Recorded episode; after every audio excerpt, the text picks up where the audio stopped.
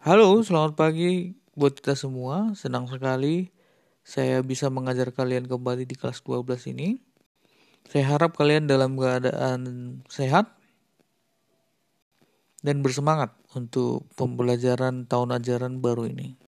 Untuk memulai tahun ajaran baru ini, kita mulai dari karya yang pertama yaitu mengenai Monera protista dan jamur. Nanti Monera ada dua yaitu bakteria dan arkebakteria. Dan hari ini kita khusus belajar mengenai bakteria dan arkebakteria.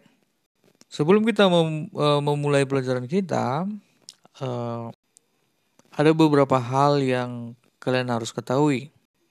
Yang pertama, sebelum kalian mendengarkan podcast ini, sebaiknya kalian terlebih dahulu mendownload uh, PowerPoint saya karena saya akan menjelaskan PowerPoint saya melalui podcast ini.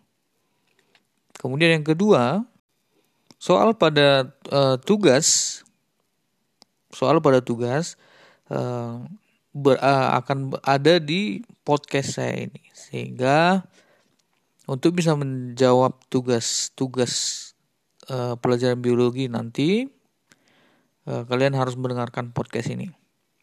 Oke, baiklah, mari kita mulai. Jadi hari ini kita akan belajar khusus untuk bakteria dan arkai bakteria. Silakan buka PowerPoint-nya agar saya bisa menjelaskan slide per slide. Oke, kalau sudah dibuka PowerPoint-nya, mari kita lihat satu persatu. Ini Monera, dia akan dibagi atas dua nanti, bakteria dan arkai bakteria. Walaupun pada kenyataannya pada kenyataannya. Yang paling umum diakui kebenarannya itu adalah teori tiga domain, di mana domain kehidupan itu domain makhluk hidup makhluk hidup itu dibagi atas tiga domain. Domain yang pertama itu adalah archaea atau archaea bakteria, kemudian bakteria atau eubakteria, dan kemudian yang terakhir adalah eukarya atau eukariota. Nah, sekarang coba perhatikan slide yang kedua. Perhatikan di sana bahwa percabangan dari origin of life itu nanti ini maksudnya nenek moyang bersama semua makhluk hidup gitu ya. Tentunya kalian sudah belajar ini uh, di kelas 11 bagaimana cara membaca pohon filogenetik. Ini namanya pohon filogenetik. Oke. Okay. Kalau kita lihat tiga domain ini terdiri atas bakteria, archaea, dan eukarya. Nah, kita adalah eukarya. Sehingga kita itu lebih dekat kekerabatannya dengan archaea daripada bakteria. Padahal kalau kita lihat nanti uh, archaea itu sendiri mereka adalah uh, mikroorganisme yang banyak ditemukan di tempat-tempat ekstrim. Gitu ya. Nah, kita lanjutkan nanti pembahasan selanjutnya. Sekarang mari perhatikan slide nomor 3. Nah, kalau kita lihat itu nanti di situ ada archaea, ada termopili, metanogen, halopili dan selanjutnya. Oke. Kemudian perhatikan di situ. Di situ ada animals, fungi, ya kan, kemudian protists dan plants. Nah, ini semua adalah eukariota. Nah, kalau kalian masih ingat kelas 10, kalian sudah belajar mengenai endosimbion, maka dapat kita tahu bahwa uh, yang DNA yang ada di apa? DNA yang ada di uh, nukleus kita nah itu akan apa? akan dekat kekerabatannya dengan ar archaea. Oke, sedangkan DNA yang ada di mitokondria dan kloroplas, nah itu adalah lebih dekat kepada eubakteria. Jadi kalau kita bisa bilang bahwa yang namanya eukariota ini adalah gabungan antara archaea dan uh, eukarya, gitu ya. Tapi kalau nuk, uh, yang ada di nukleus kita, uh, DNA-nya itu akan lebih uh, dekat kekerabatannya dengan archaea daripada eubakteria. Oke, okay. nanti kita lihat eubakteria itu nanti ada ingat ya, ini ada uh, bakteria ungu. Nanti kita lihat sebagai contohnya. Kemudian ada phototropik bakteria. Nah, ini yang nanti akan uh, endosimbion membentuk berbagai jenis bentuk apa protista dan tumbuhan. Oke, kita lanjut ke slide yang keempat. Nah, sekarang mari kita lihat bahwa pembagian tiga domain itu punya dasar yang sangat kuat. Kalau kita lihat secara biokimia, arkaea dan bakteri yang dulunya ya yang dulu kita satukan itu ternyata sangat-sangat berbeda secara biokimia. Mari kita lihat satu persatu. Itu ada uh, ikatan karbon dari lipidnya. Kalau bakteri itu ester, sedang sedangkan arkaea itu ether. Nah, lebih mirip kita eukarya dengan bakteria. Kita uh, ikatan karbon lipidnya itu adalah ikatan ester. Oke. Okay. Nah, kemudian apa lagi? Bedanya uh, contohnya organel bakteri dan arkaea ya sama-sama mereka itu adalah prokariota sehingga pastinya tidak ada apa? Tidak ada yang namanya organel atau bagian sel yang bermembran bagian dalam uh, bagian dalam sel yang tidak yang bermembran itu tidak ditemukan di bakteri dan arkaea. Nah, sedangkan di eukarya tentunya ada. Nah, kita lihat pembeda yang lain contohnya lagi adalah bentuk kromosomnya. Bentuk kromosom bakteria itu eh, kebanyakan bakteria itu sirkular. Arkaea itu semuanya sirkular. Sedangkan eukarya itu linear, seperti kromosom yang pada umumnya kita sering uh, temukan. Nah, ini adalah klasifikasi uh, klasifikasi yang akan kita pelajari hari ini. Nah, kok kita lihat nanti uh, kita tidak akan serumit yang ada di sini untuk domain arkaea sehingga kita nanti hanya bagi ke dalam uh, beberapa yang tidak sesuai dengan uh, sistem klasifikasi yang ada di sini. Oke, lanjut pada slide yang kelima. Mari kita lihat. Sehingga ini akan kita pelajari hari ini, yaitu domain arkaea dan domain bakteria. Domain eukarya ini nanti akan kita mulai dari protista, kemudian nanti ada plantae, fungi, kemudian uh, animals. Gitu ya. Nah, domain arkaea ini nanti akan terdiri atas core archaea, euri archaea, kemudian ada uh, krena arka, uh, kren archaea, kemudian nan, nano archaea. Oke. Okay. Nah, kemudian domain bakteria itu ada proteobakteria, chlamydia, spirochetes, uh, cyanobacteria dan bakteri gram positif. Lanjut slide yang ketujuh. Oke, sekarang mari kita mulai dari uh, archaea atau archaea bakteria. Namanya juga archaea, ya kan? Berarti tua, ya kan? Bakteri yang purba bisa dibilang seperti itu ya. Nah, archaea sendiri, uh, domain archaea sendiri nanti dibagi atas uh, lima kingdom, ya kan? Nah, ada termofili, kemudian termo dari namanya udah jelas ya, bahwa apa uh, fili fili itu suka ya kan filio Nathan filio itu cinta ya kan? Nah termofili nah berarti apa? Suka dengan daerah panas. Oke. Okay. Kemudian ada psikropili, psikro, dingin. Nah, sehingga uh, bakteria kalau kita lihat banyak di antara mereka kebanyakan uh, mereka itu tinggal di daerah-daerah yang uh, ekstrim ya. Nah, kemudian kalau kita lihat ini adalah uh, kalau kita lihat faktor-faktor yang bisa membunuh bakteri biasa ya kan? Jadi bakteri biasa itu akan mati dengan faktor-faktor ekstrim yang ada di sini. Termo untuk apa? Untuk panas, kemudian psikro untuk dingin, ya kan? Itu kenapa kita perlu kulkas untuk mengawetkan makanan, gitu kan? Karena bakteria bakteri yang apa ya bukan bak, bukan bakteria mereka itu tidak tahan di daerah dingin. Metabolismenya akan lambat. Oke okay. nah kemudian asidofili asid acid ya kan? Berarti dia bisa hidup uh, uh, su, uh, suka hidup di daerah yang asam. Nah ini juga kan bakteri biasa tidak akan bisa tahan di daerah asam. Itu makanya kita punya uh, ikan naniura. Nah, itu kenapa bisa um, seperti masak dia kan itu ya.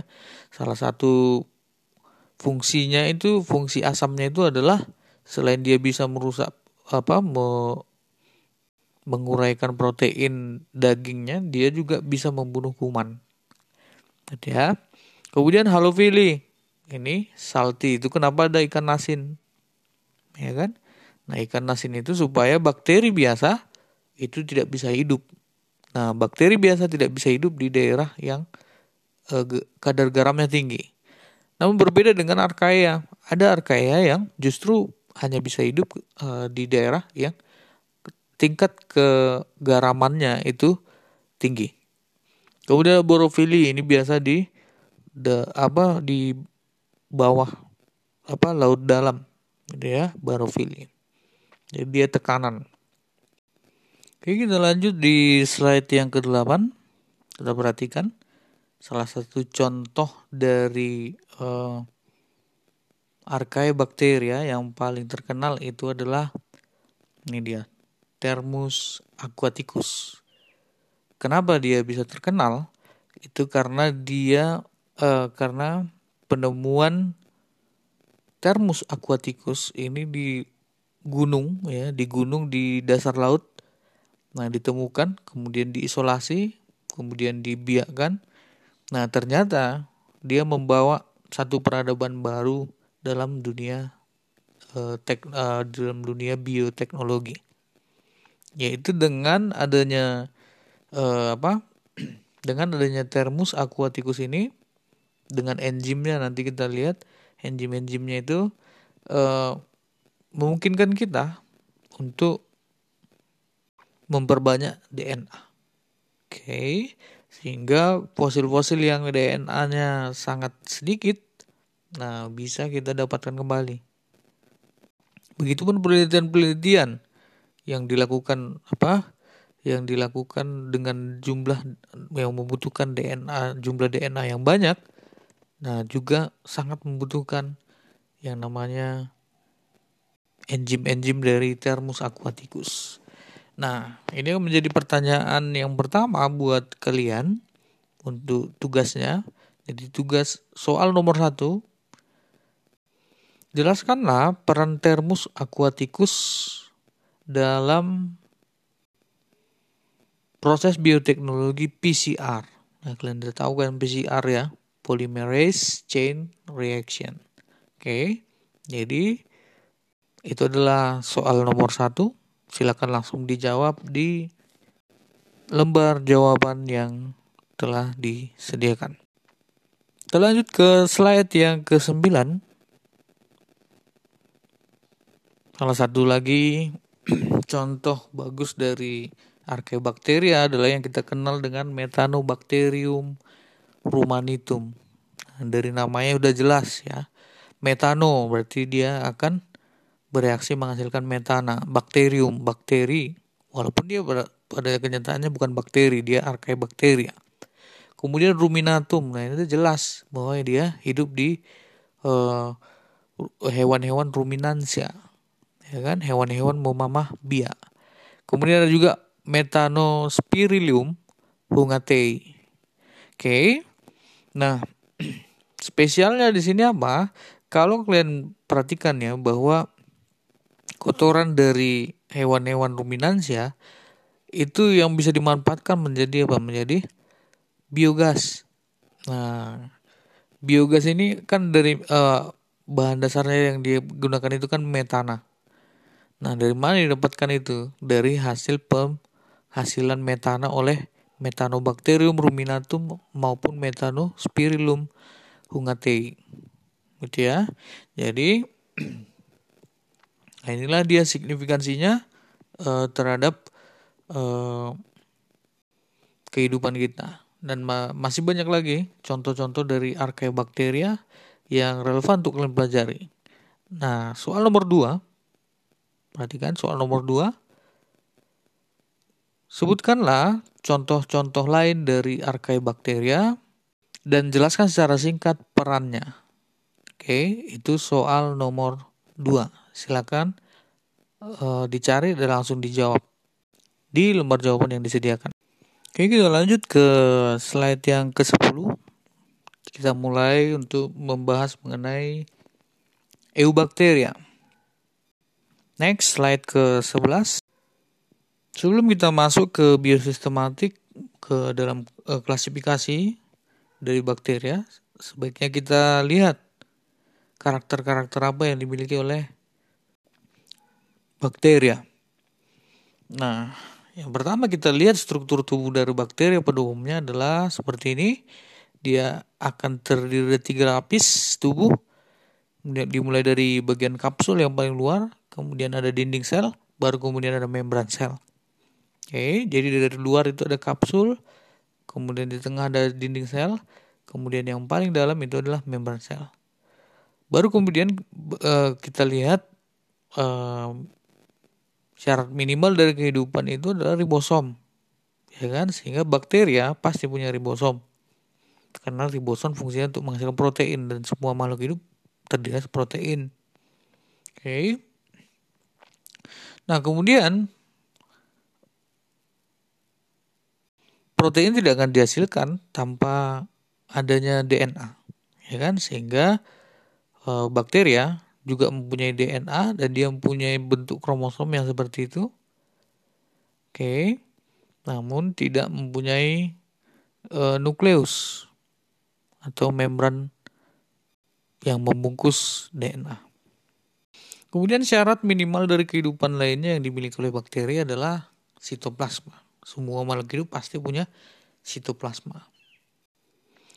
E, kumpulan ataupun gabungan dari atau tumpukan ya, tumpukan dari DNA DNA tadi kita sebut sebagai nukleoid. Yaitu perbedaannya dengan nukleus bahwa nukleus punya membran yang menutupi. Kalau nukleoid tidak. Kemudian sebagai alat gerak, bakteri pada umumnya memiliki flagel maupun pilus dan silia. Nah ini dia struktur uh, utama dari bakteri pada umumnya. Nah, kita lanjut ke slide yang ke-12. Ini adalah klasifikasi bakteria. Oke, mari kita perhatikan uh, apa yang dimaksud dengan gram positif maupun gram negatif.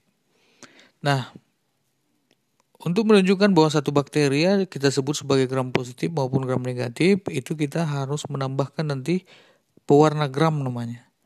Nah, pewarna gram ini dia akan diserap sempurna oleh yang namanya peptidoglikan. Jadi ini adalah struktur penyusun dinding sel dari bakteri. Oke. Nah, kalau kalian lihat gram negatif, kenapa dia negatif? Nanti nanti hasilnya gimana? Nanti kita lihat dia tidak akan berwarna ungu. Gram negatif, kenapa dibilang negatif? Karena dia tidak akan berubah warna menjadi ungu. Sedangkan gram positif, dia akan berubah menjadi ungu. Nah, kalau kalian perhatikan gambar di sini, kenapa dia tidak berwarna ungu pada gram negatif?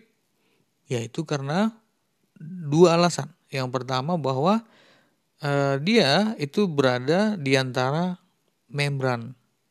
Jadi ada membran terluar, kemudian ada membran sitoplasma. Nah, peptidoglikannya berada di situ. Sehingga pewarna gram tidak bisa melewati e, membran luar tersebut untuk bisa diserap oleh peptidoglikan. Sedangkan gram positif kok kita lihat peptidoglikannya itu berada di bagian paling luar dari e, dinding sel. Oke. Nah, kemudian uh, faktor yang kedua yaitu bahwa uh, peptidoglikan di gram negatif itu hanya satu lapis peptidoglikan.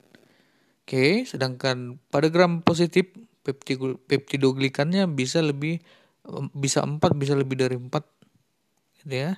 Sehingga ketika diberikan zat uh, pewarna gram maka gram positif secara uh, langsung bisa berubah warna. Sehingga ini adalah identifikasi awal dalam dunia kesehatan untuk mengetahui eh, bakteri-bakteri apa yang menjangkiti seseorang yang biasa digunakan untuk identifikasi awal dalam bidang kesehatan. Oke, ini akan menjadi soal ketiga. Soal ketiga dari tugas kalian. Pertanyaannya adalah mengapa pembedaan gram positif dan gram negatif ini menjadi penting uh, dalam dunia kesehatan. Oke, kita lanjut ke slide yang ke-13. Mari kita lihat bahwa biasanya nama-nama dari uh, bakteria itu biasanya berdasarkan bentuknya. Oke, ya mari kita lihat satu. Persatu. Jadi ada yang namanya monokokus mono satu ya kan? Kokus bola ya kan? Jadi dia hanya terdiri dari satu-satu bola seperti itu. Diplococcus apabila dia kalau apa membentuk koloni dua-dua dua sel dua sel. Kemudian ada yang tetracoccus tetra empat ya kan? Ada empat bola, eh, empat bola ya kemudian streptococcus streptis ya kan memanjang ya kan Nah, kemudian ada Staphylococcus. Nah, ini adalah bakteri-bakteri kokus yang berkoloni membentuk bola besar, ya kan? Nah, kemudian ada basil, itu bentuk basil. Jadi dia bulat panjang. Uh, bulat bulat panjang lah ya kita bilang ya. Nah, ada yang bacillus, contohnya apa? Bacillus protectus, ya kan? Kemudian ada Diplobacillus D2. Jadi dia membentuk dua-dua sel. Ya. Kemudian ada Palisada bacillus. Nah, bentuk pagar ya kan, Palisada pagar. Kemudian Strepto yang tadi seperti Streptococcus. Ya kan? Dia dia memanjang. Ada yang berbentuk spirillum. Oke. Ini berbeda nanti dengan yang berbentuk vibrio Vibrio ini ya berbentuk apa ya? Seperti tanda koma. Ya kan? Spirillum ini memanjang dan di ujungnya ada ada apa? Ada seperti flagela. Tapi flagelanya ada banyak. Oke. Okay. Oke, okay. sekarang mari kita lihat gambar yang di sampingnya. Ada lagi yang belum belum apa nggak bentuknya ya. Nah, sini ada contoh-contohnya Streptococcus pneumoniae pneumoniae ya kan? Dari namanya udah jelas bahwa dia menginfeksi pneumo. Berarti apa itu? Paru-paru. Ya kan? Kemudian ada streptococcus pyogenes untuk streptokoki streptococcus. Kemudian bacillus anthraxis penyebab penyakit antraks ya kan? Antraks ada yang apa kan ada yang uh, virus ada yang bakteri fibrio cholera tadi udah Helicobacter pylori ini contoh uh, ini bakteri yang menginfeksi bagian pylori. Nah, nanti kita belajar uh, apa proses pencernaan. Nah, pylori ini adalah antara usus uh, yang menghubungkan antara antara lambung dengan usus halus. Oke, sehingga dia uh, hidup di situ Helicobacter pylori. Kemudian Spirochetes treponema pallidum ini penyebab penyakit sipilis. Ya kan? Kemudian ada Clostridium botulinum. Oke, ada Sarkina mawada var oh, bukan Sarkina ventriculi. Nah, dari namanya udah jelas. Ventriculus, ventriculus itu apa? Lambung. Jadi dia adalah menginfeksi lambung. Oke, Salmonella tipi. Ya, dan namanya udah jelas bahwa ini penyebab penyakit tipus. Monokokus contohnya adalah Monococcus gonorrhoeae, ya kan? Nama bakterinya gonor uh, Monococcus gonorrhoeae penyebab penyakit gonorrhoeae. Bacillus banyak ya, contohnya Bacillus protectus, uh, Lactobacillus protectus. Nah ini yang ada di Yakult. Vibrio contohnya adalah Vibrio cholera, penyebab penyakit kolera. Nanti kita lihat. Itulah tadi bentuk-bentuk dari bakteri yang pada umumnya menjadi nama bagi bakteri tersebut. Oke, sekarang kita lanjut ke slide yang ke-14. Bakteria berkembang biak dengan cara dindingnya membentuk lipatan, invaginate, ya kan, membentuk lipatan sehingga pada akhirnya akan berpisah, ya kan, antara satu sel dengan sel yang yang kita sebut dengan pembelahan amitosis. Jadi pembelahan biner. Ya kan? Satu kali membelah akan terbentuk dua individu. Oke. Prosesnya seperti ini. Ter pertama sekali nukleoid digandakan. Setelah digandakan, maka uh,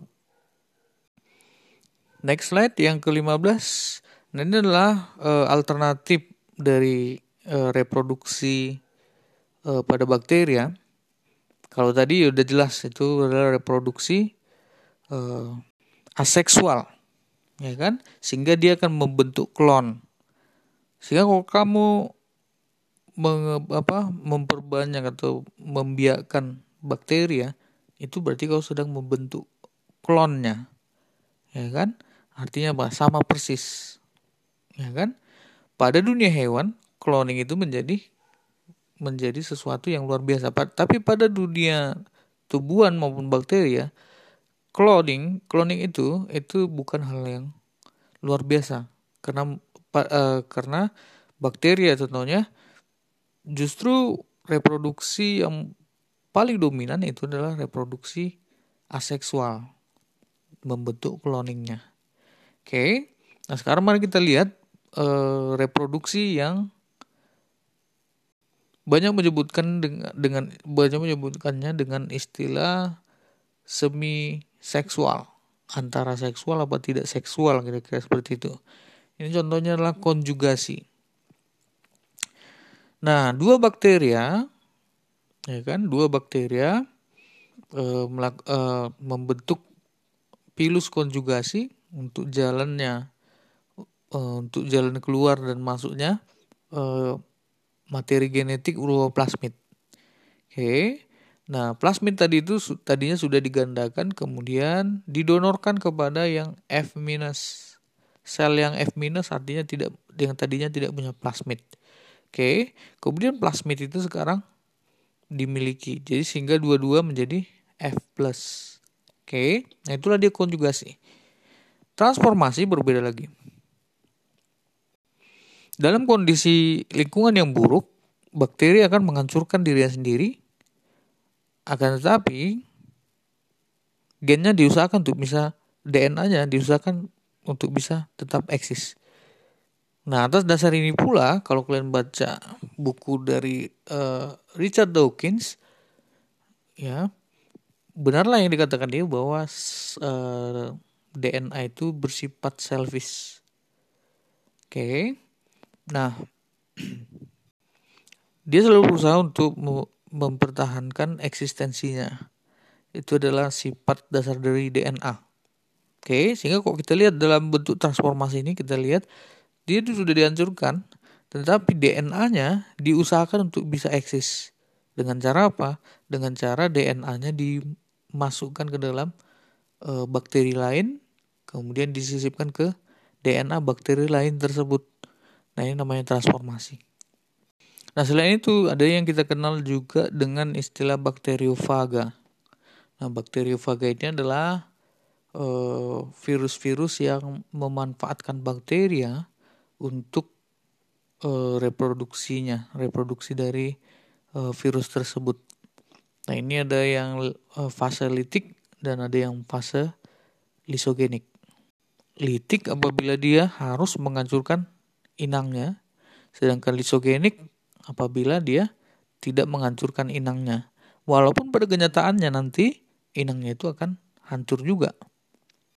Next slide yang ke-17, slide 17 kita lihat bahkan cara hidupnya, cara hidup dari bakteri itu sangat beragam. Ada yang namanya foto autotrof. Foto berarti sumber energi dari cahaya. Kemudian dia autotrof. Artinya apa? Artinya sumber karbonnya itu adalah karbon yang ada di atmosfer, yaitu CO2. Oke. Okay.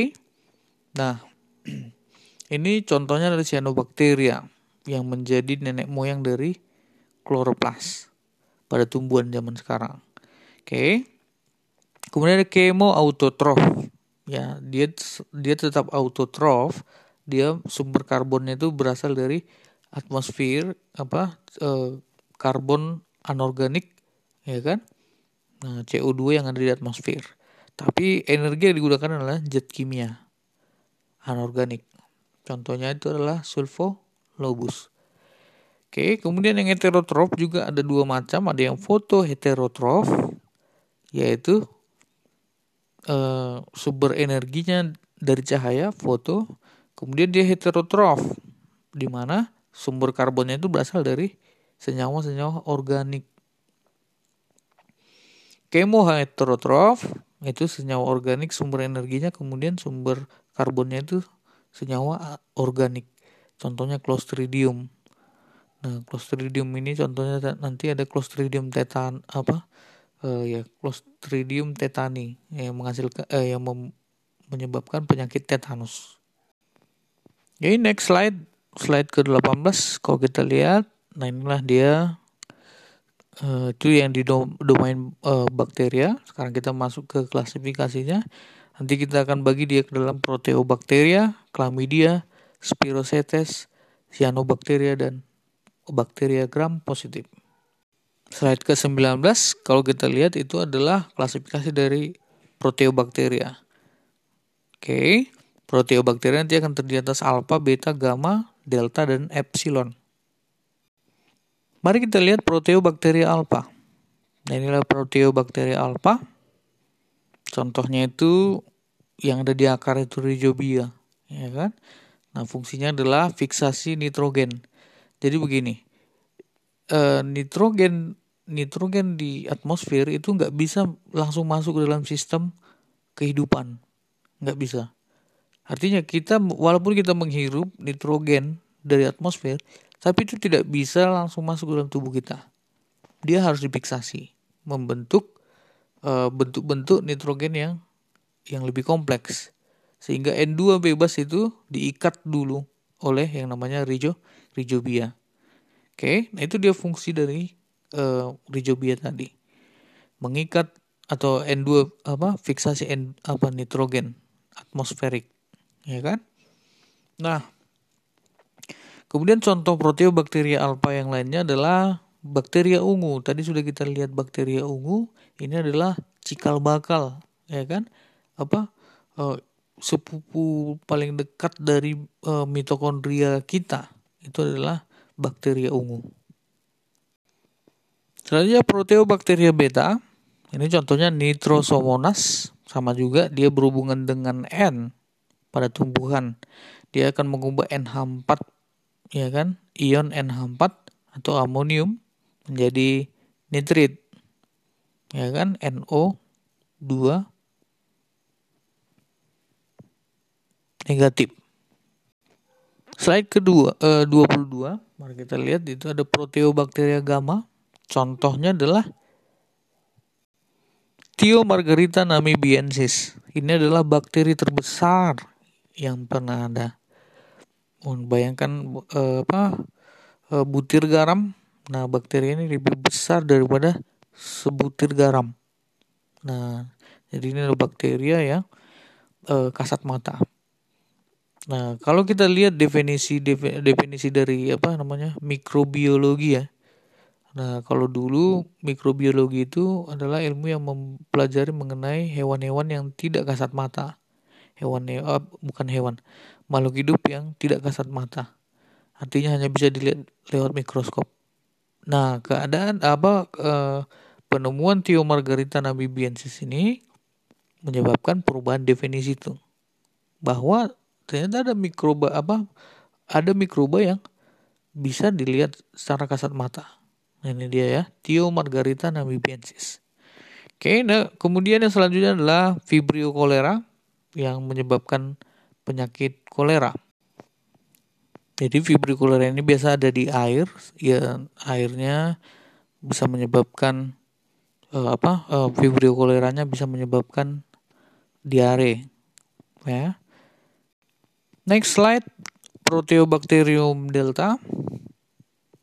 Nah contohnya itu adalah bedelo vibrio jadi bentuknya vibrio seperti tadi bentuk seperti koma ya kan tanda koma kemudian bedelo vibrio ini yang menjadi ciri khasnya adalah bahwa dia uh, mempunyai flagela yang sangat kuat sehingga dia bisa uh, uh, bisa menembus dinding dari bakteria biasa. Oke, selain ukurannya kecil, tapi dia dia juga bisa uh, menembus dinding sel dari bakteri biasa. Nah, setelah ditembus, maka dia bisa berkembang biak di situ. Nah, ini adalah uh, hal yang cukup aneh di dalam dunia bakteria karena bakteria Bdellovibrio ini adalah bakteria yang parasit di bakteria. Next, slide yang ke-24 ada Proteobacterium epsilon. Nah, ini contohnya adalah Helicobacter pylori. Nah, apa yang menjadi kar, apa yang menjadi uh, khusus kita bisa lihat di sini bahwa uh, tadi saya sudah cerita bahwa keasaman itu bisa membunuh bakteria. Ya kan? Sehingga supaya bakteria ini tidak mati, maka dia harus mengubah tingkat keasaman dari lambung kita. Lambung kita itu kan sangat asam. Nah, saking asamnya dia bisa um, apa? membuat bes, uh, mencerna besi kira-kira gitu. Nah, supaya bakteri ini bisa bertahan hidup di situ, Helicobacter pylori ini akan mengeluarkan amonia yang nanti akan berdampak kepada uh, apa uh, dia kan amonia ya seperti yang kita tahu dia bisa menetralisir uh, pH yang asam ya kan nah begitu dia cara kerjanya Helicobacter pylori Oke, slide yang ke-25, kita selesai dari proteobakteria. Sekarang kita lanjut ke yang berikutnya itu Chlamydia spirochetes cyanobacteria gram positif. Oke, mari kita lihat satu persatu contohnya. Kita lanjut ke slide yang ke-26. Nah, di situ ada Chlamydia. Nah, ini adalah uh, yang menyebabkan penyakit trakoma, ya kan? Nah, ini penyakit yang bisa menyebabkan kebutaan. Nah, penularannya juga sangat gampang. Penularannya lewat uh, contohnya uh, sapu tangan, sapu tangan yang terkena mata yang terinfeksi klamidia. Oke. Okay. Kalau ini kena ke apa? ke orang lain, maka dia akan juga akan terkena. Oke. Okay. Selain itu juga ada lalat yang bisa menyebarkannya, menularkannya. Jadi kalau lalat itu hinggap di mata seseorang, kemudian dia hinggap ke mata orang lain, nah ini bisa menyebabkan uh, klamidianya bisa menulari orang yang sehat. Nah ini dia tahap-tahap infeksinya kira-kira seperti ini, sehingga sampai nanti uh, matanya menjadi pucat seperti itu, sehingga akhirnya dia akan menjadi buta. Lanjut ke kelompok berikutnya, slide 27 di situ ada Spiroseta. Spiroseta itu uh, contohnya adalah Treponema pallidum yang menyebabkan penyakit sipilis. Oke, okay. Kalau kalian mau tahu bagaimana itu penyakit sipilis, nah ini adalah penyakit yang sangat uh, menjijikkan ya. Nah, biasa di masyarakat kita sebut sebagai raja singa, ya kan? Nah, ini bisa membuat apa uh, kelamin kita itu melepuh ya kan nah kalau kalian mau lihat uh, mungkin kalau dulu gambar-gambarnya itu di Google itu itu sangat menjijikkan bahkan bisa membuat kita nggak selera makan ya. Kalau nggak percaya coba lihat-lihat aja nanti di Google penyakit sipilis. Oke, sehingga untuk menghindari uh, penyakit sipilis maka sebaiknya jangan melakukan hubungan seksual di luar nikah. Oke, jangan melakukan seks bebas. Ya. Kalaupun harus ya gunakanlah pengaman kondom. Oke. Kemudian kelompok bakteri yang berikutnya di slide 28 ada cyanobacteria. Cyanobacteria ini kalau kita lihat uh, strukturnya ini agak primitif. Oke. Nah, cyanobacteria ini percaya adalah sepupu terdekat dari yang namanya kloroplas pada tumbuhan. Oke. Nah, jadi kok menurut teori endosimbion, kelompok dari cyanobacteria lah yang uh, apa namanya endosimbion terhadap sel tumbuhan. Oke, nah sekarang mari kita lihat uh, kelompok bakteri yang berikutnya, yang terakhir, yaitu bakteri-bakteri gram positif.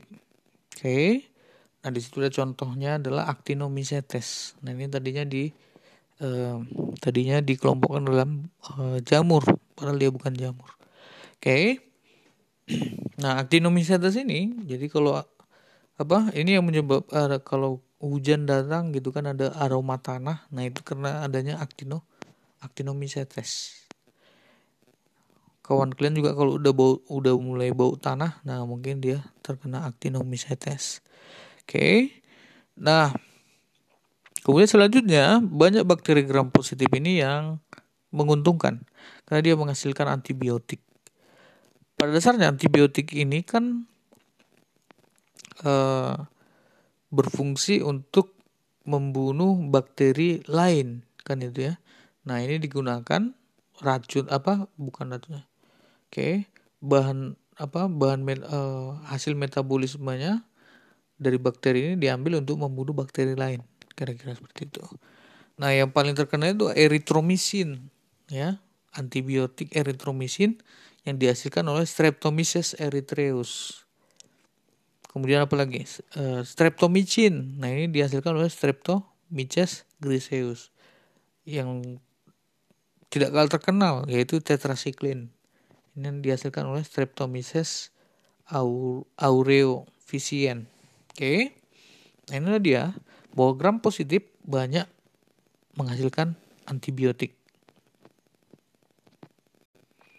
Nah, selanjutnya adalah Clostridium tetani. Oke.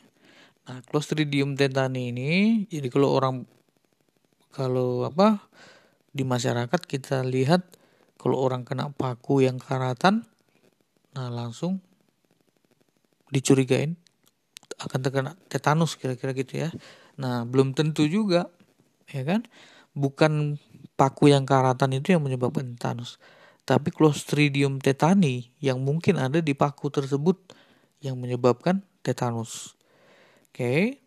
Nah, kalau kalian uh, apa kecelakaan atau terkena benda benda-benda yang apa benda-benda yang berkarat gitu ya. Nah, ini sebaiknya kalian suntik yang namanya suntik tetanus, ya kan? Nah, karena dia dampaknya akan sangat sangat uh, fatal kalau kalian tidak langsung suntik tetanus.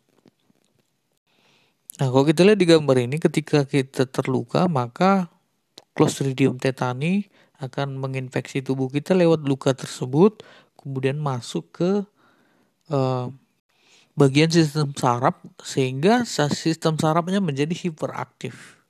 Oke, okay. dia menjadi hiperaktif, kemudian toksin yang dihasilkan itu diedarkan ke pembuluh darah. Oke, okay.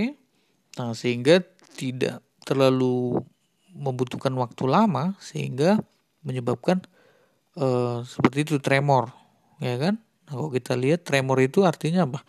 Artinya bahwa uh, sistem sarafnya bekerja dengan secara hiperaktif. Nah selanjutnya contoh dari gram positif adalah Bacillus thuringiensis. Nah ini menjadi terkenal uh, sangat terkenal Jadi kalau kalian pernah kalau kalian dengar istilah GMO, Gen Genetic Modification Organism, nah itu awalnya dari yang namanya Bacillus thuringiensis. Jadi Bacillus thuringiensis ini dia menghasilkan toksin yang kita sebut sebagai BT toksin. Oke.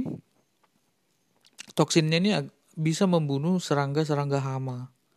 Oke. Nah, sehingga melalui uh, rekayasa genetika disisipkanlah gen untuk BT toksin tersebut ke jagung.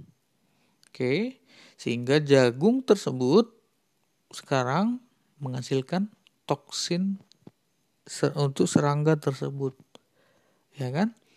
Nah, yang susahnya adalah bahwa toksin tersebut juga masuk ke dalam tubuh yang memakan jagung tersebut. Apakah ini berbahaya?